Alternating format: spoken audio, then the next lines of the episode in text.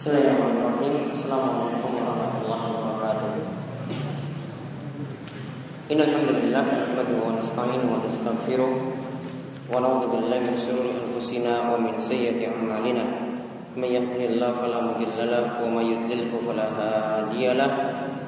Wa asyhadu an la ilaha illallah wahdahu la syarika lahu wa asyhadu anna Muhammadan abduhu wa rasuluh. Allahumma وعلى آله ومن تبعهم بإحسان إلى يوم الدين اللهم انفعنا بما علمتنا وعلمنا ما ينفعنا وزدنا علما Baik ikhwan fitin rahimani wa rahimakumullah Alhamdulillah kita bersyukur pada Allah atas nikmat yang telah Allah anugerahkan sehingga pada kesempatan sore ini selepas sholat maghrib kita bisa melanjutkan kajian kita dari pembahasan kitab Riyadhus Shalihin karya Imam Nawawi kita masih berada dalam kitab menjenguk orang sakit dan masalah pengurusan jenazah. Setelah sebelumnya pada bab 157 kita telah membahas berbagai macam doa yang dibaca pada saat sholat jenazah. Ya, sebagaimana kita ketahui setelah diterangkan oleh Imam Nawawi, tata cara pelaksanaan sholat jenazah itu ada empat kali takbir. Setelah takbir pertama membaca ta'awud selalu Al-Fatihah Terus setelah takbir kedua membaca sholawat pada Nabi Shallallahu Alaihi Wasallam. Setelah takbir ketiga membaca doa-doa. Lalu setelah takbir keempat mengucapkan salam. Nah di antara doa yang diajarkan sudah dijelaskan sebelumnya doa yang dibaca pada saat setelah takbir ketiga. Adapun takbir keempat juga ada doa seperti yang dijelaskan oleh ulama Syafi'i yaitu Allahumma la tahrimna ajrahu wa la taftinna ba'dahu waghfir lana wa lahu. Baru setelah itu mengucapkan salam dan penjelasan terakhir kita dapati dari bahwasanya salam dalam sholat jenazah menurut pendapat paling kuat yaitu tetap salamnya ke kanan dan ke kiri dan tetap salamnya ke kanan dan ke kiri dengan dua kali salam. Karena ada dalil yang sahih yang membutuhkan tersebut. Sekarang kita membahas tentang bab yaitu bab 158 Al-Isra bil janazah yaitu mempercepat pengurusan jenazah mempercepat pengurusan jenazah.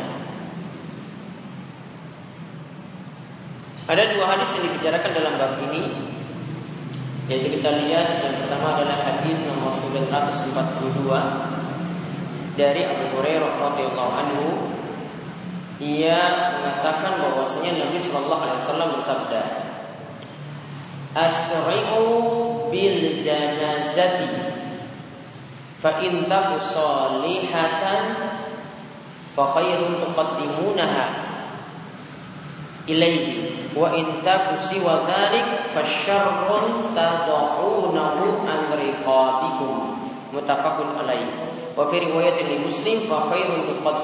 alaihi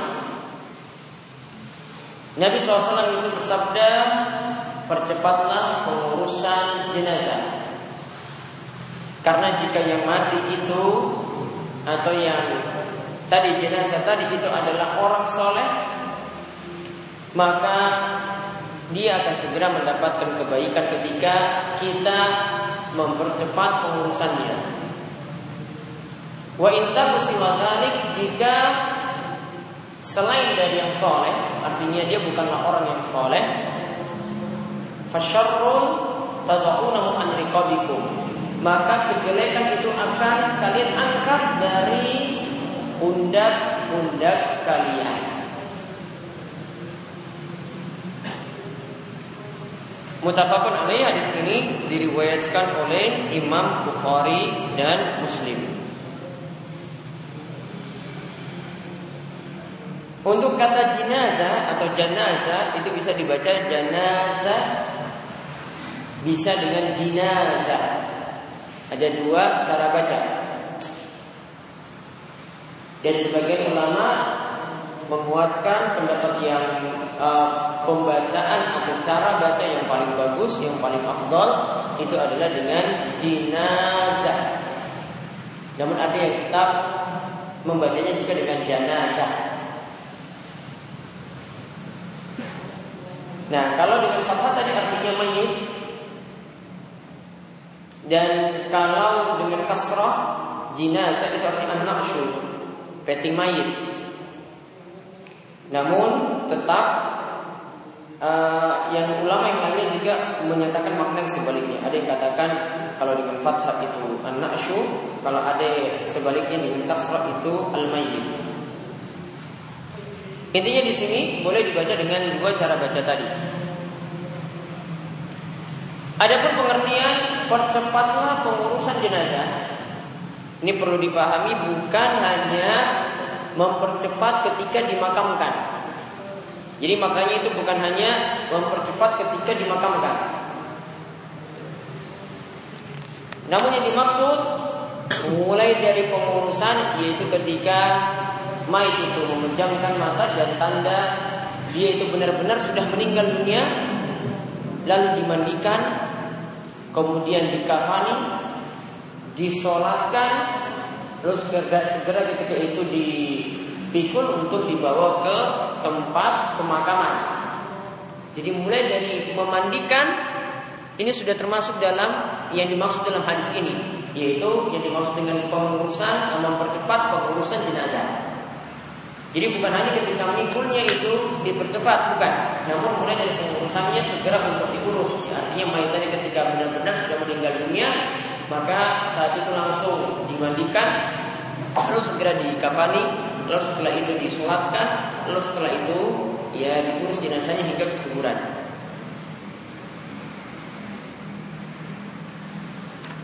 Adapun hukum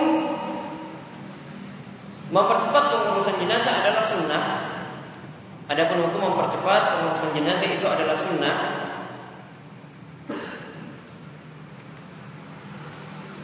Sedangkan yang dimaksud dengan mempercepat dalam penguburan Maksudnya ketika mikul jenazah tadi ke kuburan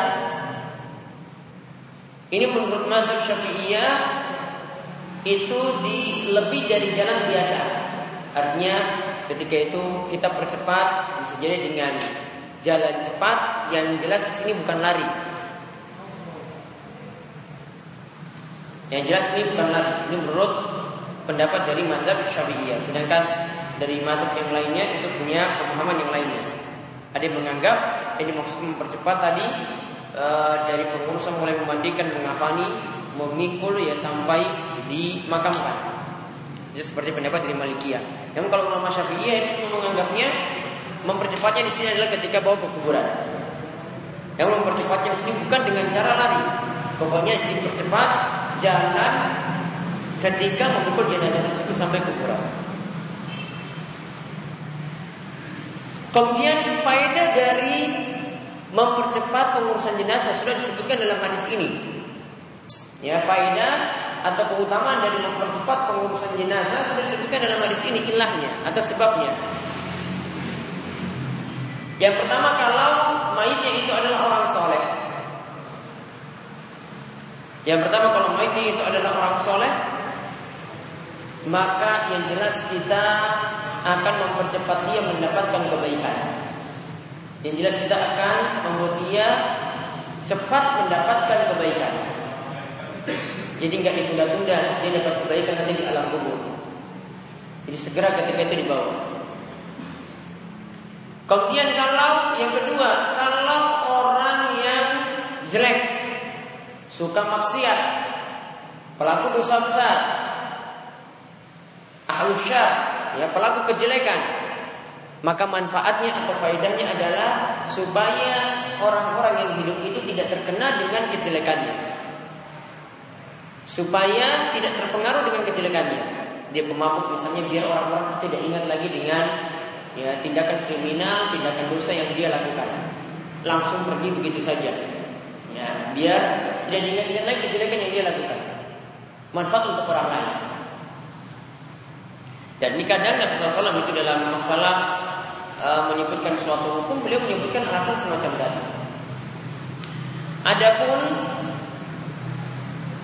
manfaat yang lainnya lagi atau faedah yang lainnya bisa kita ambil dari syariat mempercepat pengurusan jenazah yaitu dari di sini kita bisa ambil pelajaran tentang pentingnya berteman dengan orang yang baik dan bahayanya berteman dengan orang yang jelek. Pentingnya berteman dengan orang yang baik dan bahayanya berteman dengan orang yang jelek.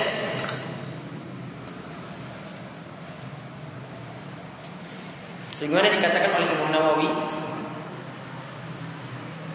dalam syarah Sahih Muslim beliau katakan bahwasanya dari hadis ini kita bisa ambil pelajaran untuk tarku suhbati alil batala ghair salihin. Kita bisa ambil pelajaran yaitu anjuran untuk meninggalkan orang-orang yang jelek yang bukan orang saleh ketika bergaul. Ada sebagaimana dikatakan Syekh Abdullah Al-Bassam penulis kitab Tawdil Ahkam Syarah Bulughul Maram beliau katakan fihi talabu musahabatil akhyar wal ibtiad anil asyrar dari sini menunjukkan kita dituntut untuk memilih teman yang baik dan kita diperintahkan untuk menjauhi teman-teman atau lingkungan-lingkungan yang jelek. Sebagaimana perintah ini juga kita dapat melihat dalam hadis-hadis yang lainnya yang begitu banyak. Intinya berteman dengan orang yang baik, ya itu akan mendapatkan kebaikan. Sedangkan berteman dengan orang yang jelek akan mendapatkan keburukan meskipun ketika itu dia sudah meninggal dunia. Ya, meskipun ketika itu dia sudah meninggal dunia. Ya, karena tadi ini orangnya sudah mati sebenarnya tidak bisa berbuat apa-apa. Namun karena dia punya pengaruh-pengaruh jelek yang masih tersisa, maka diperintahkan bagi kita supaya menjauhi, menjauhkan, menjauhkan diri darinya dengan cara kita mempercepat pengurusan jenazah dari orang tersebut.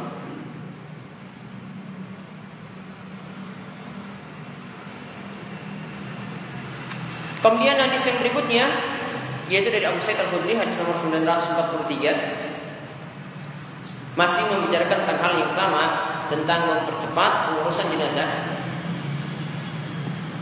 Abu Sa'id Al-Khudri mengatakan bahwasanya kanan Nabi SAW yaqul. Nabi SAW itu pernah bersabda, "Idza wudi'atil janazatu" jika jenazah itu sudah diletakkan, fahtamalaha rijalu ala anakihim Lalu para pria itu sudah meletakkan jenazah tersebut di pundak. Fa'inkanat solihatan jika jenazah tersebut adalah orang soleh, qalat qaddimuni.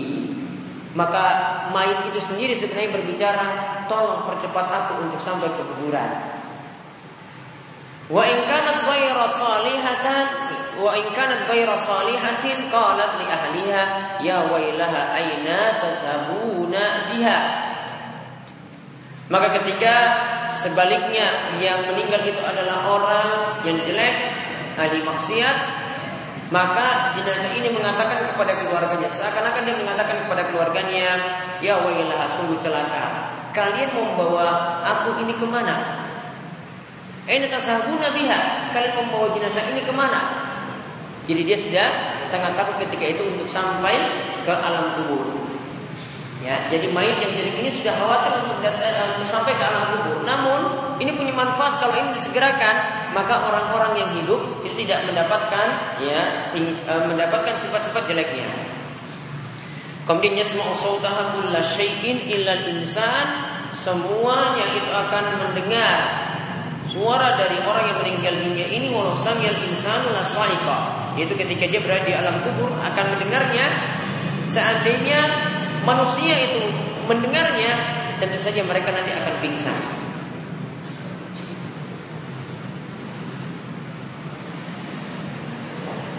Yang dimaksudkan dengan pingsan di sini karena suara yang begitu dahsyat kalau yang terjadi di alam kubur adalah yang di, yang masuk di dalamnya itu adalah orang-orang yang berbuat jelek. Maka mereka akan mendapatkan siksa dengan suara yang begitu keras yang cuma bisa didengar oleh orang ya yang cuma bisa didengar oleh selain manusia. Manusia tidak dapat mendengarnya.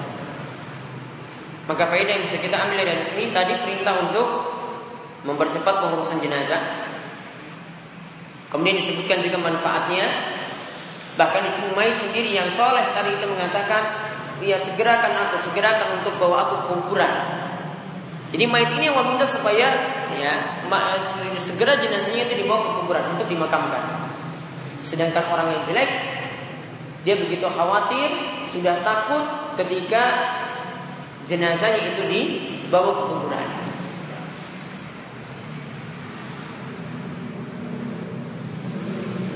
Kemudian di sini juga menunjukkan bahwasanya apa yang terjadi di alam kubur bagi ahli maksiat maka mereka akan mendapatkan siksa di mana siksaan tersebut adalah siksaan yang berat yang cuma bisa mendengarnya itu adalah selain manusia.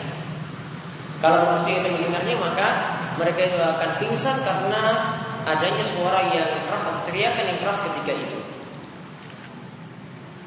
Nah ini dua hadis yang membicarakan tentang mempercepat pengurusan jenazah. Yang berikutnya adalah hadis tentang takjil qada'i dain anil mayyit. Tentang masalah segera dilakukan pelunasan utang bagi mayit dan kata Imam Nawawi pula segera untuk mengurus jenazah kecuali jika jenazah tersebut mati tiba-tiba maka hendaklah dibiarkan beberapa waktu sampai diyakini kematiannya sampai benar-benar mayat tersebut mati.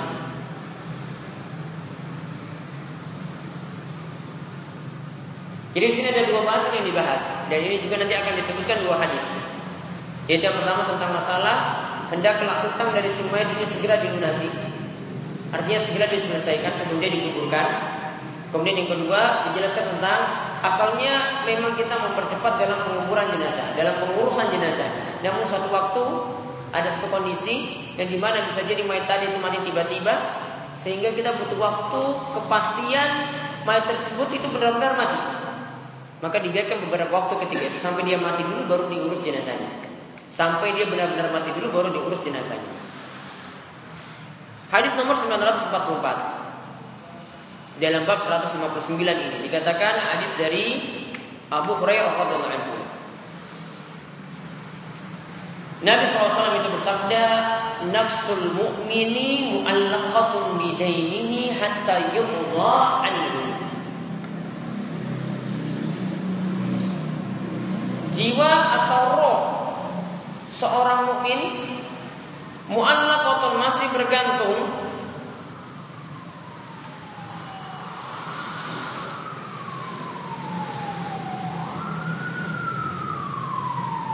Masih bergantung.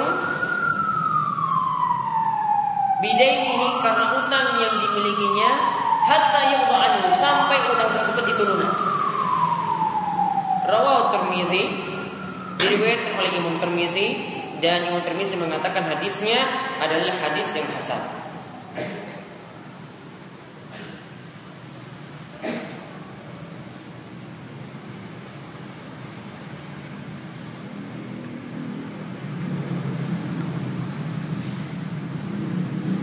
Hadis ini menunjukkan beberapa faedah. Yang pertama, disunahkannya pelunasan atau pemutihan utang dari si mayit.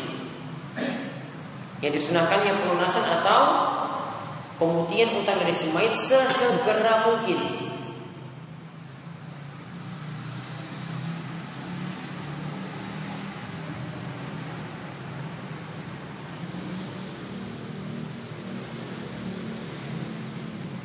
Nah, di sini jelas oleh Imam As-Suyuti beliau katakan terserah di sini mayit tadi punya uang untuk melunasi utangnya sendiri ataukah ada orang lain yang nanggung utangnya. Jadi bisa jadi pelunasannya itu dari uangnya sendiri yang dia tinggalkan. Dan perlu dipahami bahwasanya para ulama itu jelaskan harta peninggalan si itu harus didahulukan untuk beberapa keperluan terlebih dahulu. Harta peninggalan si itu harus didahulukan untuk beberapa keperluan terlebih dahulu. Yang pertama, untuk pengurusan jenazah. Jadi tidak boleh digunakan untuk selainnya dulu pengurusan jenazah dulu untuk beli kafan dan lain-lainnya itu diambil dari uangnya. diambil dari hartanya.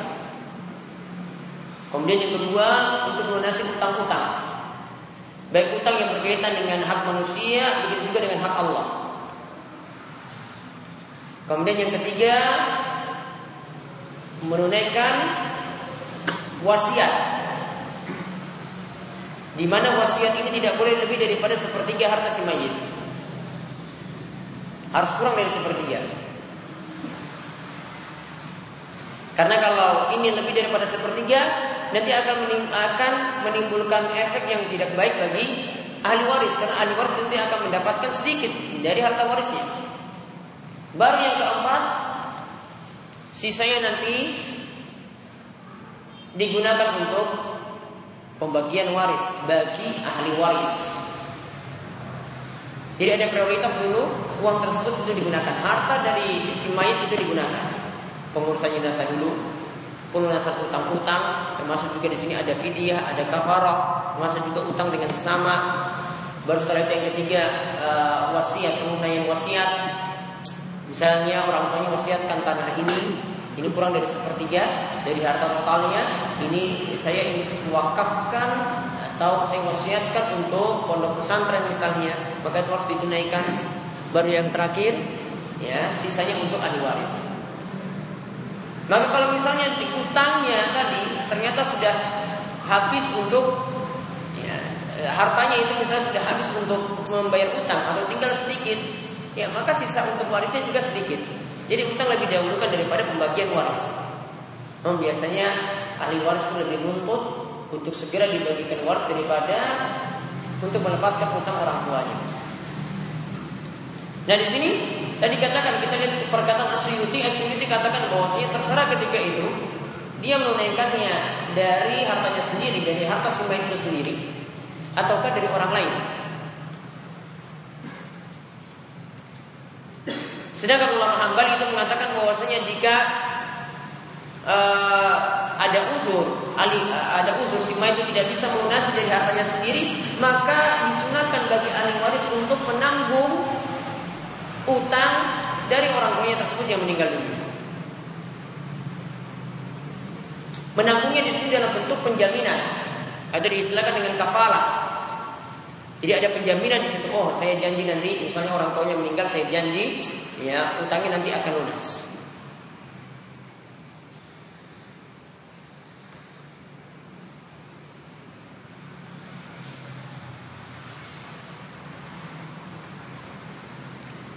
Nah kemudian hadis ini juga menunjukkan bahwasanya utang itu berutang itu itu begitu berbahaya. Ya berutang itu begitu berbahaya. Karena sampai Nabi SAW itu katakan dia masih bergantung dengan utangnya sampai utangnya itu lunas. Apa yang dimaksudkan dengan bergantung di sini? Masih bergantung dengan utangnya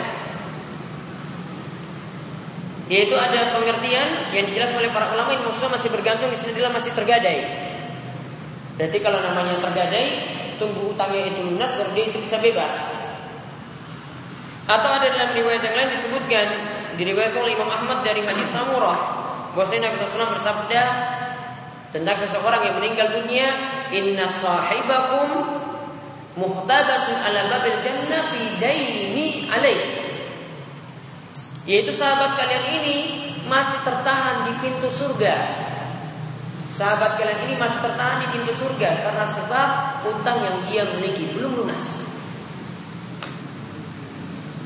Jadi maknanya tadi kita bisa artikan tuh yaitu masih tergadaikan atau kita bisa katakan di sini dia masih tertahan di situ, masih tertahan di pintu surga. Sampai utangnya itu lunas dulu, bisa jadi nanti di uh, dilunasi dari amal-amalan yang dia miliki kalau tidak lagi dari amal-amalan ya berarti dia ditambahkan dosa ketika itu.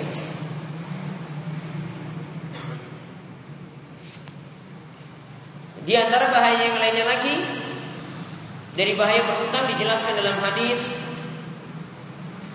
yaitu Nabi SAW itu biasa berdoa juga atau disebutkan dalam hadis Aisyah bahwasanya Rasulullah SAW aktsara ma yata'awwadhu minal maghram wal ma'thar. Rasulullah SAW itu paling banyak meminta perlindungan itu dari masalah maghram, masalah dosa dari berbuat dosa wal ma'sam dan juga dari tadi makrom dari banyaknya utang dan dari banyaknya dosa. Kemudian ketika itu Rasulullah SAW itu ditanya, kenapa engkau banyak meminta perlindungan dari banyak dosa dan juga dari banyak utang?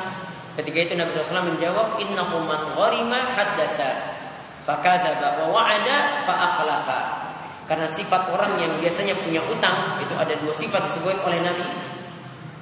Jika dia berutang, lantas dia berbicara, maka biasanya bohong. Atau kalau tidak dia itu berjanji, berjanji ya biasa dia ingkari. Ya. Berkata dia itu nanti bohong, ya. Ketika ditagih misalnya katakan belum punya uang padahal kemarin baru keluarkan motor. Ya, baru ambil kredit motor lagi. Kemudian kalau dia berjanji, dia mengingkari. Pengingkaran janji di sini ada dua macam sebagaimana disebutkan oleh Ibnu Rajab dalam Jamilul Wanita. Boleh jadi orang itu sudah mengingkari janjinya dari awal. Jadi dia berutang memang nggak mau lunasi. Ya, niatannya dari awal nggak mau lunasi. Kemudian ada yang kedua mengingkari janji di sini adalah di tengah-tengah. Ya, jadi sejak awal ya dia sudah punya niatan untuk mengembalikan utang tersebut. Namun di tengah-tengah ya dia mengurungkan niat untuk lunasi utang tadi. Dia mengingkari janjinya tersebut. Nah, dua-duanya ini tercela, namun yang pertama itu yang lebih parah. Kemudian tentang masalah tadi dijelaskan oleh Ibnu Qayyim rahimahullah kenapa sampai Nabi SAW itu berminta perlindungan pada Allah yaitu dengan doa Allahumma inni a'udzubika minal ma'san wal maghram. Ya Allah, aku minta perlindungan kepadamu dari banyak dosa ya dan juga banyak utang. Kenapa kok Nabi SAW meminta perlindungan dari dua hal ini? Dijelaskan oleh Ibnu Qayyim dalam kitabnya Al-Fawaid beliau mengatakan Nabi menggabungkan dua hal ini karena yang namanya dosa itu akan mengakibatkan seorang mendapatkan kerugian di akhirat. Sedangkan yang namanya utang itu akan membawa kerugian di dunia. Ya, karena keadaannya juga tetap susah ketika dia masih terbebani dengan utang terus. Begitu juga dijelaskan dalam hadis yang lainnya bahwasanya utang ini tidak bisa dilunasi tidak bisa terbayarkan kecuali dengan utang tersebut itu dilunasi. Bahkan amalan-amalan soleh pun itu tidak bisa melunasi utang. Maksudnya kalau orang itu berjihad, amalan jihadnya itu asalnya tetap tidak bisa membuat utangnya ini uh, tidak bisa membuat dia itu selamat kalau dia memiliki utang. Di sini jelaskan dalam hadis Abu Qatadah Al Ansari radhiyallahu anhu dia berkata bahwasanya Rasulullah SAW itu bersabda, "Al jihadu fisabilillah wal imanu billah afdalul a'mal Jihad di jalan Allah dan iman kepada Allah itu adalah seutama-utamanya amalan. Maka faqama rajulun ada seorang itu yang berdiri, berdiri kemudian mengatakan pada Rasulullah SAW, ya Rasulullah, bagaimana pendapatmu in tu fisabilillah tukafiru anni khotoyaya Wahai Rasulullah, apa pendapatmu jika aku mati di jalan Allah? Apakah dengan aku mati seperti ini dosa-dosaku itu akan terhapus? Kemudian Rasulullah menjawab, "Na'am, iya." Kemudian in kutil fisabilillah wa anta sabirun muhtasibun. Ya, engkau itu tadi bisa terhapus dosa-dosamu jika engkau itu berjihad di jalan Allah dan engkau bersabar dan raih pahala, ingin raih pahala dari jihad tersebut ya engkau akan mendapatkan pengampunan dosa. Mukbilun ghairu mukbilin. Engkau maju terus ketika berperang dan tidak mengacut lari ke belakang. Kemudian Rasulullah SAW itu mengatakan kaifa Terus apa pendapatmu? Kemudian dia mengatakan lagi pada Nabi SAW, Aro'ita in kutiltu fisabilillah, aku kafiru anni khotoyaya. Dia masih tanyakan pulang lagi. Wahai Rasulullah, apakah jika aku mati atau terbunuh di jalan Allah, apakah dosa-dosaku itu bisa dimaafkan? Ketika itu Rasulullah SAW itu menjawab, Naam, iya. Wa anta sabirun muhtasibun. Yaitu ketika engkau mau sabar dan niatannya ikhlas karena Allah, mukbilun ghairu mukbirin, engkau itu maju ke depan dan tidak mengejut lari ke belakang ketika berperang. Karena tadi dia minta jawabannya berulang, Nabi kemudian tambahkan lagi illa dainu. Kecuali kalau engkau punya utang, maka dosa-dosamu akan sulit untuk dihapus. Kemudian fa inna Jibrila qala lidzalika. Jibril menambahkan kalimat tadi itu kepadaku. Artinya mengatakan kalimat utang tadi kepadaku. Maka Imam Nawawi mengatakan bahwasanya seluruh hak manusia ini perlu diperhatikan baik-baik. Hingga di sini ada amalan jihad, ada juga tentang syahadat disebutkan dalam amalan ini, dalam hadis ini, dan itu termasuk amalan-amalan kebaikan. Namun amalan-amalan kebaikan ini tidak bisa memaafkan jika ada seseorang masih punya utang atau hak-hak terhadap sesama manusia yang belum ditunaikan. Wa inna yukaffiru ta'ala. Jadi jihad dan iman kepada Allah cuma cuma menghapuskan saja dosa yang dilakukan terhadap Allah. Adapun dosa terhadap manusia tetap harus ditunaikan. Ketika itu ada utang, maka harus ditunaikan tidak bisa cuma sekedar dengan melakukan amalan soleh itu saja yang bisa membuat utangnya itu jadi lunas.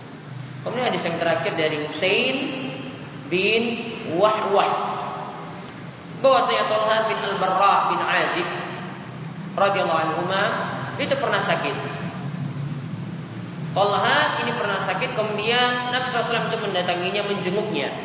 Jadi ini berarti ada anjuran untuk menjenguk orang sakit. Kemudian Nabi SAW mengatakan ketika ini, ketika itu, ini la ara Talha illa qad hadasa fihi. Aku tidaklah melihat Toha kecuali sebentar lagi dia akan menghadap maut. Fa'adhinuni bihi wa bihi. Maka beritahukanlah untukku tentang dirinya wa ajilu bihi dan segeralah mengurus jenazahnya. Fa innahu la bagi li jifati muslimin karena tidak pantas bagi jenazah muslim yang meninggal dunia tadi antuk basa baina dhahrani ahlihi. Tidak pantas untuk ditahan terlalu lama di tengah-tengah keluarganya. Hadis ini diriwayatkan oleh Abu Dawud.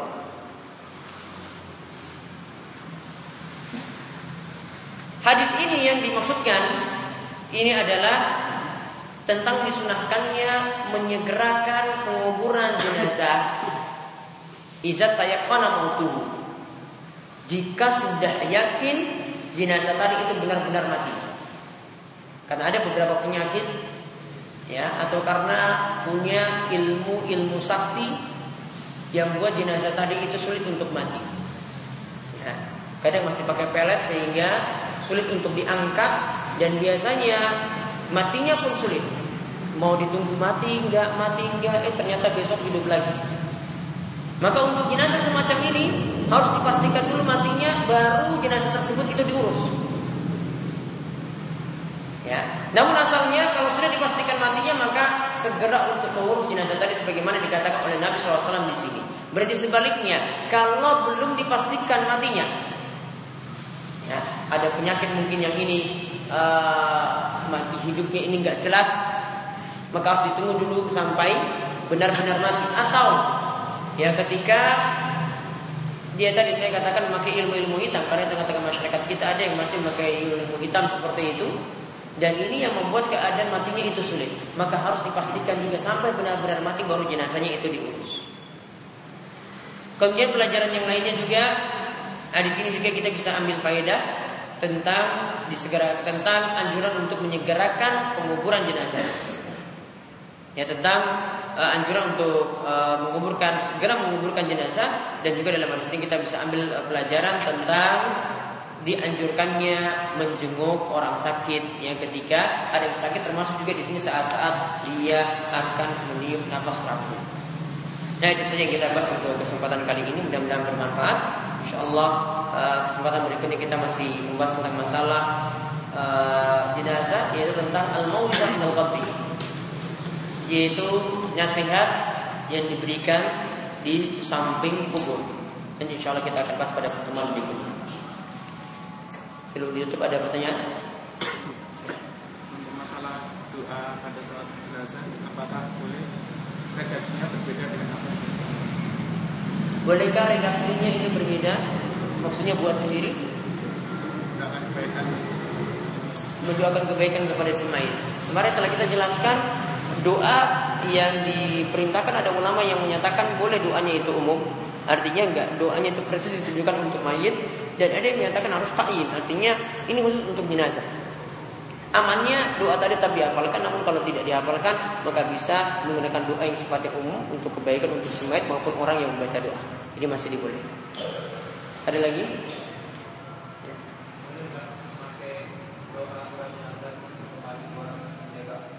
Boleh. Boleh. Allah maafirlah boleh. Bahkan mungkin kalau kita ingin doakan ada keluarga yang sudah meninggal dunia tapi kita tidak sempat menyulatkan bisa memperbanyak doa itu untuk sampai kepada diri ya doa itu maknanya berlaku untuk setiap saat bukan hanya ketika menyulatkan jenazah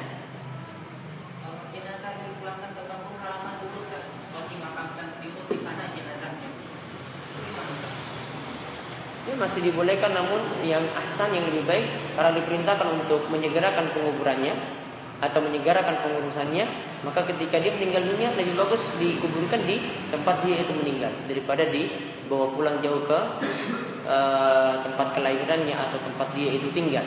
Lebih bagus seperti. Ya.